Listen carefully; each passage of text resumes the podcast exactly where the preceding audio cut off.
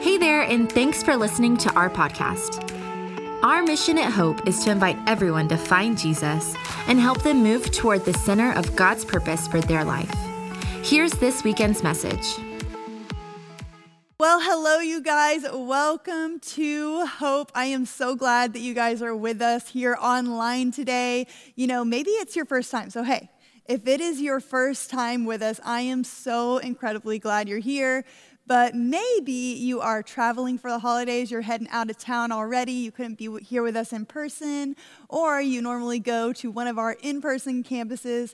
I cannot forget, and I will not forget, to shout out all of the campuses. We are one church, many locations. And so, Frisco West campus out there, hey, if you're watching online today, let us know. Show your campus some love in the chat. Prosper, McKinney, East, all you guys. And of course, I would never, ever, ever forget my online campus. Love you guys so much. And so, if we haven't met, um, my name is Mary, and I am the online campus pastor. And this week, um, John has asked us, John is our lead pastor, he's asked us to come and share on um, this Christmas series. So, yay, I'm so excited. I get to share Christmas message, which is like my favorite time of the year. You know, I know Christmas can be um, a lot of things. you know, maybe you're laughing or chuckling right now because you're like, oh, yes, it can. Christmas can be a lot of things. It can be maybe really lonely or stressful financially. I mean, in this economy, you guys, I know it's got to be stressful for some of you guys. Maybe this Christmas is the first Christmas without a loved one. And I found some difficult Christmases in my past. And what has always gotten me through those difficult Christmases is to remember the story of Jesus. You know, I love Christmas so much because we get to remember the incredibly unique, so unique arrival of Jesus and how God so intricately and incredibly put together this story of bringing about this little baby. Like, let's just remember that. He is a little baby into this earth, onto this planet, and he grew up and he would be our saving grace. He would be our salvation. How incredible is that story? It's so incredible. So I always love seeing how God just put it all together. It really is art.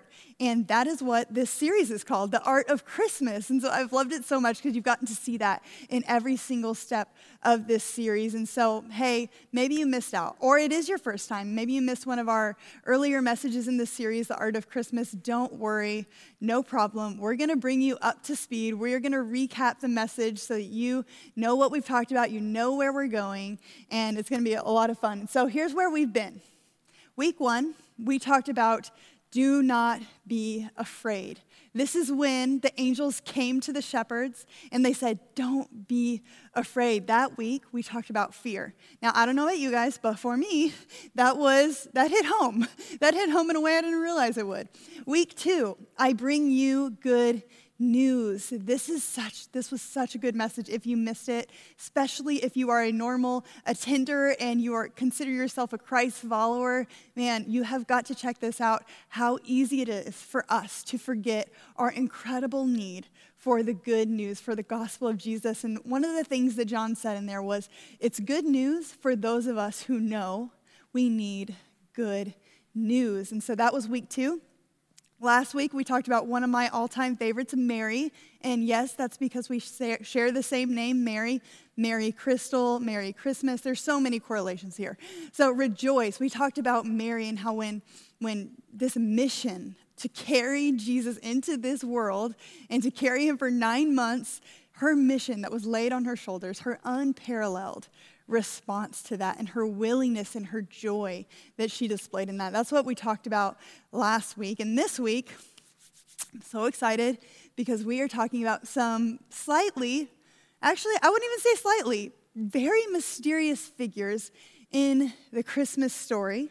You maybe heard of them as wise men, maybe magi, maybe kings but we're going to be talking about them today. And this story is kind of surprising. You know, like at the end of it, you're like, wait, what? I didn't realize that. I didn't know what was going on. It's a, definitely a surprise, but it's like a good surprise It's not like the kind of surprise where you wait all year for your Christmas bonus, and when you finally get your Christmas bonus, is actually a year membership to the Jelly of the Month Club. That's like a bad surprise, right? That's not the surprise you want. This is a surprise where you look at this story of Jesus and how it was so beautifully put together, and you have a greater perspective of what God is doing and his providence over everything in the world. And so that's what we're talking about this week. And I'm really excited because we're going to kind of go a few places, but we're going to land there. And then next week, of course, if you didn't know, very important information here. If you didn't know this, Christmas Eve is next weekend. It is coming. Some of you guys are like, oh, I got to get my gifts, I got to get going. Yes, Christmas Eve is here, and it's such an incredible time here at Hope Fellowship. If you've never been with us for Christmas Eve, we've got lots of services for you guys. Lots, bring your family, bring people that you, your neighbors, people that you have never come to Hope before. Um, we've got plenty of service times for you. And so, just a quick reminder Something we do here at Hope is we ask you to RSVP. This is very, very helpful. Maybe you're wondering, why do I have to do that? Well, lots of people who aren't hearing this message right now are going to come. They haven't been to church in forever. Maybe it wasn't since last Easter or two years ago, and they're finally coming to church, but they're all coming at a certain time, and we don't know what time that is but you could tell us when you're coming so we can be prepared for our regulars. And then you can even see just a side note, you can even see when um, it's like almost full. So maybe come to one that's less full, like not the 3:30 service at any of your campuses. Um, but either way, no matter when you come, uh, we just want to make a great experience for you guys. So it's going to be a lot, a lot of fun. Now, let's get into it. We're going into the story now, and this is what I want to stick to your heart like red and green Christmas glitter. No matter who you are no matter who you are. Really, really important for this message. no matter who you are, if you look for him, you will find him. What an incredible promise. Isn't that such an incredible promise? This is what God's word tells us, not just in this story that we're talking about today, but throughout all of Scripture, from the beginning to the end, in every story. This is echoed that no matter who you are, Jewish, Gentile, female, male, whoever you are, young, old, you, if you look for him, you will find him. Now, this message is actually not a faith, necessarily a faith message. You know, we're not talking about faith today, but what we find so often is that faith and seeking God, looking for him, go hand in hand. That often in our lives, our faith is the, the beginning and our motivation to seek after God. So, not a faith message, but I want to make some distinctions really quick. So, this is how I'm going to define faith and the, the correlation kind of between seeking. Faith is believing God is who he says he is. And just side note, I feel like John always like makes definitions, so that's what I'm doing here. I'm making a definition. Faith is believing God is who he says he is and can do what he says he is going to do in his own way. So that's faith, right? Our seeking, you and us seeking God, is an organic, so it's organic, it's natural. You know, I want it. Sometimes I just want it. Like, I believe in God and I want it and I go for it, yet intentional because we don't always want it, right? We don't always feel it. So it's organic, yet intentional response to having faith and believing in God. That, so that's what we see so often. That when I have faith in God, when I believe that God is who He says He is, is going to do what He says He's going to do, then I respond to that. I respond to that. I pray more and I, I want to read my Bible more and I want to go to church and be in community more and I want to do the things. I want to give more. I want to serve more. Like all of this kind of comes out of our faith and it's so beautiful. But so often, we skew that a little bit and we feel as though we have to do these things so and we get it backwards so that God will help us or serve us or meet our needs though he does do those things and we should do those things right? But the last thing i would want is for you to leave and think that we can use our faith in this way. So here's what seeking isn't It's not twisting God's arm, twisting his wrist. Hey, if I pray enough, then God has to do what I want him to do because I sought after him. That's real, y'all. That is a real that is a real thing we deal with. It's not manipulation. You can't manipulate God. Okay, so even if you try, like you can't. Like that's just not how it works. He's God. It's not getting what you want when you want it, though when we seek, we find. When we knock, the door is answered. Like, yes, that's so true, but it's not about me getting what I want when I want it. And it is most definitely so important because this, this is where we can get confused often. It is not earning or working for God's presence. So I'm just to just repeat that. If you're taking notes, like write it again, underline it like 10 times, star it, text your friend. Earning, it is not earning or working for God's presence.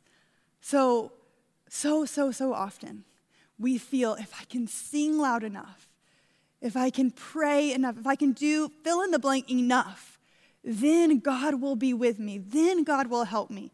Then God will provide for me. What? God is already here.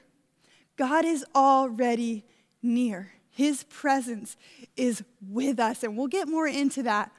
But let me be so clear. Please hear me. If you hear anything, hear this that Jesus is Emmanuel, God with us. He is already with us, wherever you are right now.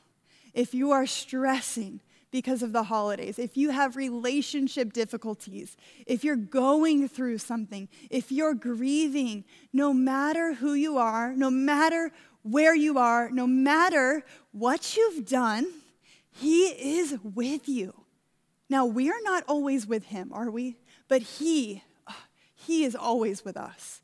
He is faithful when we are faithless. So He's here with us.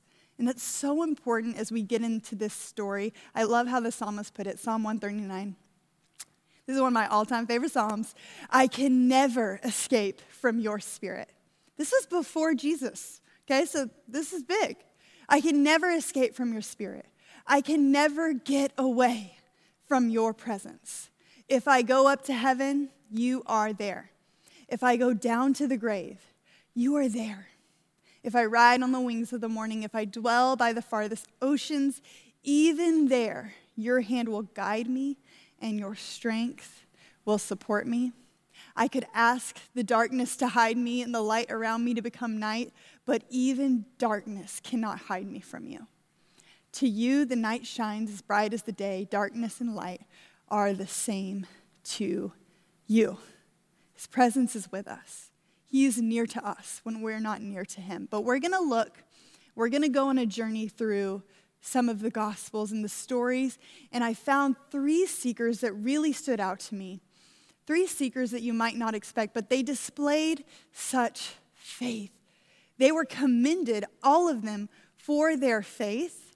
And they never said the words, Where is he? like our wise men did, but they were a living example of seeking after God and saying, Where is He? Faith can be found in unlikely people, and each of these seekers is so unlikely. Faith can be found in the most unlikely of people. I kind of alluded to this earlier.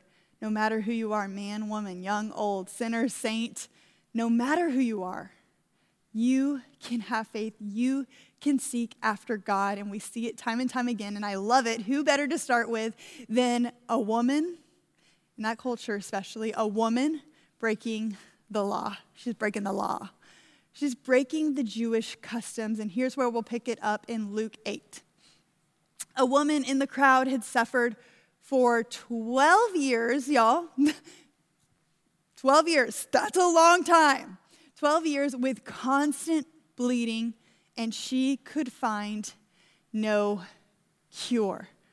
This woman, y'all, ladies, ladies, bleeding for 12 years. You can fill in the gap that she was having her period for 12 years. That is a long time. The physical, the emotional, the mental toll that this had to have taken on this woman. Most of us, man, one week is rough. Most of us, when we go through a trial or a suffering or a hardship, one year is tough. This woman, for 12 years, suffered with this. And what's so important to recognize in this story is that this woman was an outcast. Because of this, she was an outsider. She was separated from people. She was not supposed to be touching anyone, but she was a seeker and she was desperate. Here's what it says Coming up behind Jesus, she touched the fringe of his robe. Immediately, the bleeding stopped. Who touched me? Jesus asked. Everyone denied it, and Peter said, Master, the whole crowd is pressing up against you. So, like, everyone's touching him. a woman in the crowd had said, Oh, sorry, next slide. But Jesus said, Someone deliberately, someone deliberately touched me, for I felt healing power go out from me. When the woman realized that she could not stay hidden, she began to tremble and fell to her knees in front of him. The whole crowd heard her explain why she had touched him and that she had been immediately healed. Daughter, he said to her, your faith has made you well. Go in peace. Your faith has made you well. This woman never said the words, Where is he? She was so unlikely. She was disqualified. She was an outcast. She was an outsider. But she was a living example of unlikely people. Faith can be found in unlikely people. No matter who you are, if you look for him, no matter who you are, if you look for him, you'll find him. There's a centurion soldier. That's how I've always heard of him, the centurion. He was a Roman soldier and he was living in a Jewish community.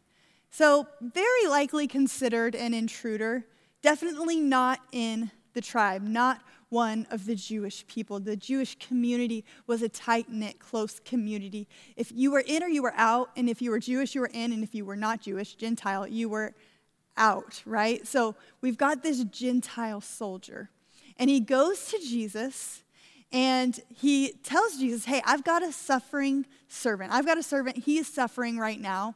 And I've heard of you. Hey, come, come, just say the word and heal my servant. Um, and so that's kind of where we pick up, and, and, he offers, Jesus offers, hey, I'll go to your home and I'll heal your servant. And here's where it picks up in Matthew 8, verse 8. But the officer said, Lord, I'm not worthy to have you come into my home. Just say the word from where you are, and my servant will be healed. I know this because I'm under authority of my superior officers, and I have authority over my soldiers. I only need to say go, and they'll go, come, and they'll come. And if I say to my slaves, do this, they do it. And when Jesus heard this, so this, this was his faith statement that I believe in your authority. I believe that you can do this. I believe you, you just say it and it's done. That was his faith statement.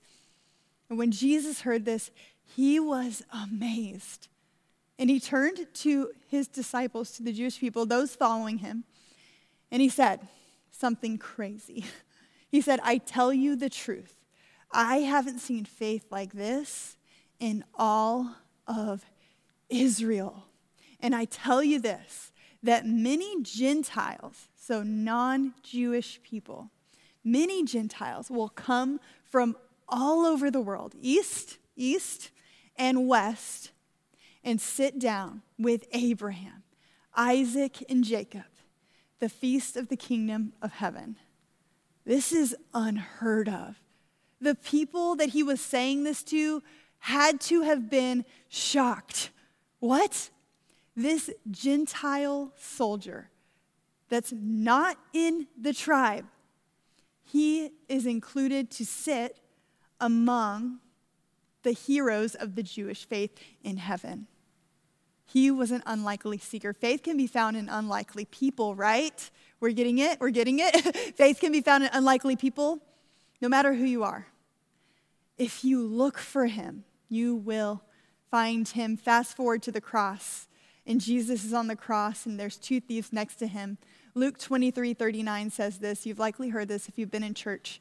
One of the criminals hanging beside him scoffed, So you're the Messiah, are you? Prove it by saving yourself. And us too, while you're at it. But the other criminal protested, Don't you fear God even when you have been sentenced to die? We deserve to die for our crimes. But this man hasn't done anything wrong. That was his faith statement. This criminal, this outcast, someone not just that people didn't like, that people wanted to die. Criminal. That was his faith statement. Then he said, Jesus, remember me. Remember me when you come into your kingdom. And this is what Jesus said. He replied, I assure you, today you will be with me in paradise. Wow. Even a criminal. He was an unlikely seeker. If you look for him, you will find him. If you look for him, no matter who you are, if you look for him, you will find him. He was a dying example, a dying example of someone who was a seeker and never said the words, Where is he? But he was a living example of seeking God. He was a living example of where is he. He believed Jesus was king before, he believed Jesus was king in that moment when he was about to die. And above Jesus on the cross was a sign that said, King of the Jews. And in that moment, Jesus became the perfect sacrifice, lived a perfect life, became the sacrifice for you and me, so that we, when we seek him, because of what Jesus did, when we seek him, we would find him. Rewind to Jesus' earlier days. And here's Jesus probably a couple years old, actually, maybe two weeks old, maybe two years old, and we meet the mysterious wise men, magi, kings. They go looking for Jesus, asking the question, Where is he? before he ever, before he ever performed one miracle. They went looking for him. Here it is in Matthew 2, verse 1 through 2. Jesus was born in Bethlehem in Judea during the reign of King Herod. Not a great guy, don't love that guy. About that time, some wise men from the eastern lands arrived in Jerusalem asking, Where is the newborn king of the Jews? We saw his star as it rose, and we have come to worship him. That's a really comfortable translation, right? Some wise men from the east.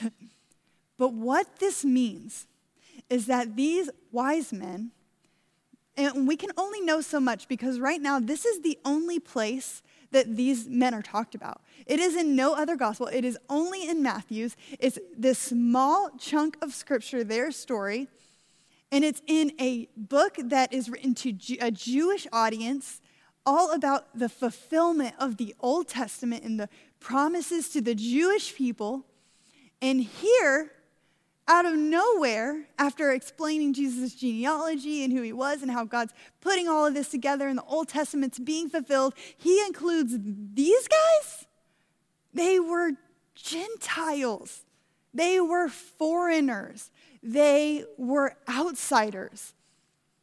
And from the text, the wise men, more accurately, is translated magi. In other words, they studied the stars. They were outsiders, magi, who studied the stars, and they were from the east. And Matthew included them. He included these three men. No matter who you are, no matter who you are, if you look for him, you will find him. This happened after Jesus' birth but it was before Jesus made similar statements about outsiders. It was before the centurion. It was before the woman with the issue of blood. It was before the thief. This was before Galatians when Paul said there's neither Jew nor Gentile. This was before the cross. This was before all of that. And here, Matthew is saying, even then, that these men should be included in this story and that they came to worship the king. They believed he was a king, the king of the Jews. Now, we can't get into the rest of the story, but I'll sum it up really briefly. That after that, they find Jesus, they follow a star, they find Jesus who's a young, maybe a toddler, maybe two, years, maybe, maybe two weeks, maybe two years. Um, and they find him and they offer him gifts. And there's a, they have a dream because they're going to go back to Herod, right, and tell him, hey, I found the king of the Jews, which Herod was technically king over the Jews, so he was threatened, right? but they were warned in a dream. And instead of going back to him, they went another way, and, they, and he was in hiding from Herod for till Herod died, basically, which was shortly after. And so this is what happens. And we've got a king who has, has wants to find Jesus to silence him, but then we've got these three other kings, magi, wise men, who are wanting to worship him. And so often our seeking is not always what we're doing. They were both seeking Jesus, but one had a posture that was saying, Hey, I want this for me. I want this so I can stop him, so I can keep my power. And the others were different. They wanted to worship him. They both asked the question, Where is he? They both asked it, but they had different motivations. They were seeking for different reasons. So I have two questions for you. When was the last time you asked that question, Where is he? And why did you ask it? Honestly. And would you consider yourself a seeker? Would you, right now, if you were honest, consider yourself a seeker because you can be religious, you can go to church, you can pay the tithe, you can journal, you can pray. And often in that, that is often generous and honest seeking, right? But we can do all that, that stuff and still, in our hearts, not be a seeker, not be an honest seeker wanting to seek after Jesus, to have faith and believe that he is who he says he is. And I love, and this is where we'll land the plane in Acts 17, verse 22. Men of Athens. So he, this, is, this is after all that. And this is Paul. He's saying, Men of Athens, I notice that you are very religious in every way. For as I was walking along, I saw your many shrines. And one of your altars had this inscription to an unknown God. This God whom you worship without knowing is the one I'm telling you about. He is the God. So he kind of goes into like a, he like just, he like kind of like sets it up and he's like, actually, and uh, let me get on my soapbox about who God is. He is the God who made the world and everything in it. Since he is Lord of heaven and earth, he doesn't live in man made temples, and human hands can't serve his needs. He himself gives life and breath to everything, and he satisfies every need from one man he created all the nations throughout the world. He decided beforehand when they should rise and fall, and he determined their boundaries. And this is what I want you to hear His purpose, his purpose was for the nations to seek after God and perhaps feel their way toward him and find him, though he is not far from any one of us. He is not far. He came near in that last breath on the cross. He is with us. His Holy Spirit is with us. So we go looking, we seek after him, not because he's hiding or he's in some other place, but he's near. We just call our attention to him. The Magi traveled all the way from the east, a long journey to find this King of the Jews, to find Jesus. You don't have to go that far. The Magi traveled from the east to find Jesus. You don't have to go that far. And as we close, my prayer for you is that you would recognize right now, wherever you're watching from, whatever situation or season you're in, that God is not far from him or from you. You just need to call your attention to him, look to him. He's right there. Perhaps reach out and find him, though he is not far from you. Maybe you are very religious in every way. I want to pray for you, but I also want to pray for those of you who you feel far away and you feel like God is out of your reach. So as we pray, I just want to invite you to join us in praying for these people. But if that's you, you know, let's let's go old school and wherever you are, you know, maybe you're in your car, maybe you just want to put your hand on your heart. Or, or maybe you just want to put your hands out like this and say, God, that's me. It's some, some type of representation like, hey, God, that, that's me. That, that's seeking. That's me. And let's pray for you right now. And if that's not you, join us in praying for these people that are listening all over the world. Lord, I thank you. Thank you for who you are. I thank you for the way you have crafted our salvation. God, I thank you for what you did on the cross, that you came near to us, and that you called the unlikely. God, that no matter who we are, if we look for you, we will find you. I'm so grateful for that promise. And I pray right now for those among us who are saying, God, that's me. God, that's me. Right now, they're having the faith to seek you and say, God, that's me. God, I pray that right now they would have peace. They would have peace and know that you are near to them, that you're not far from them. And God, that as they continue the journey of seeking you, they find that you are around every corner, in every circumstance, in every situation, in every conversation.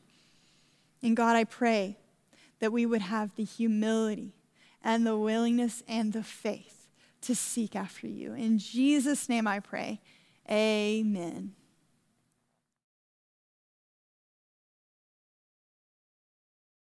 Thanks for listening to Hope's weekend message.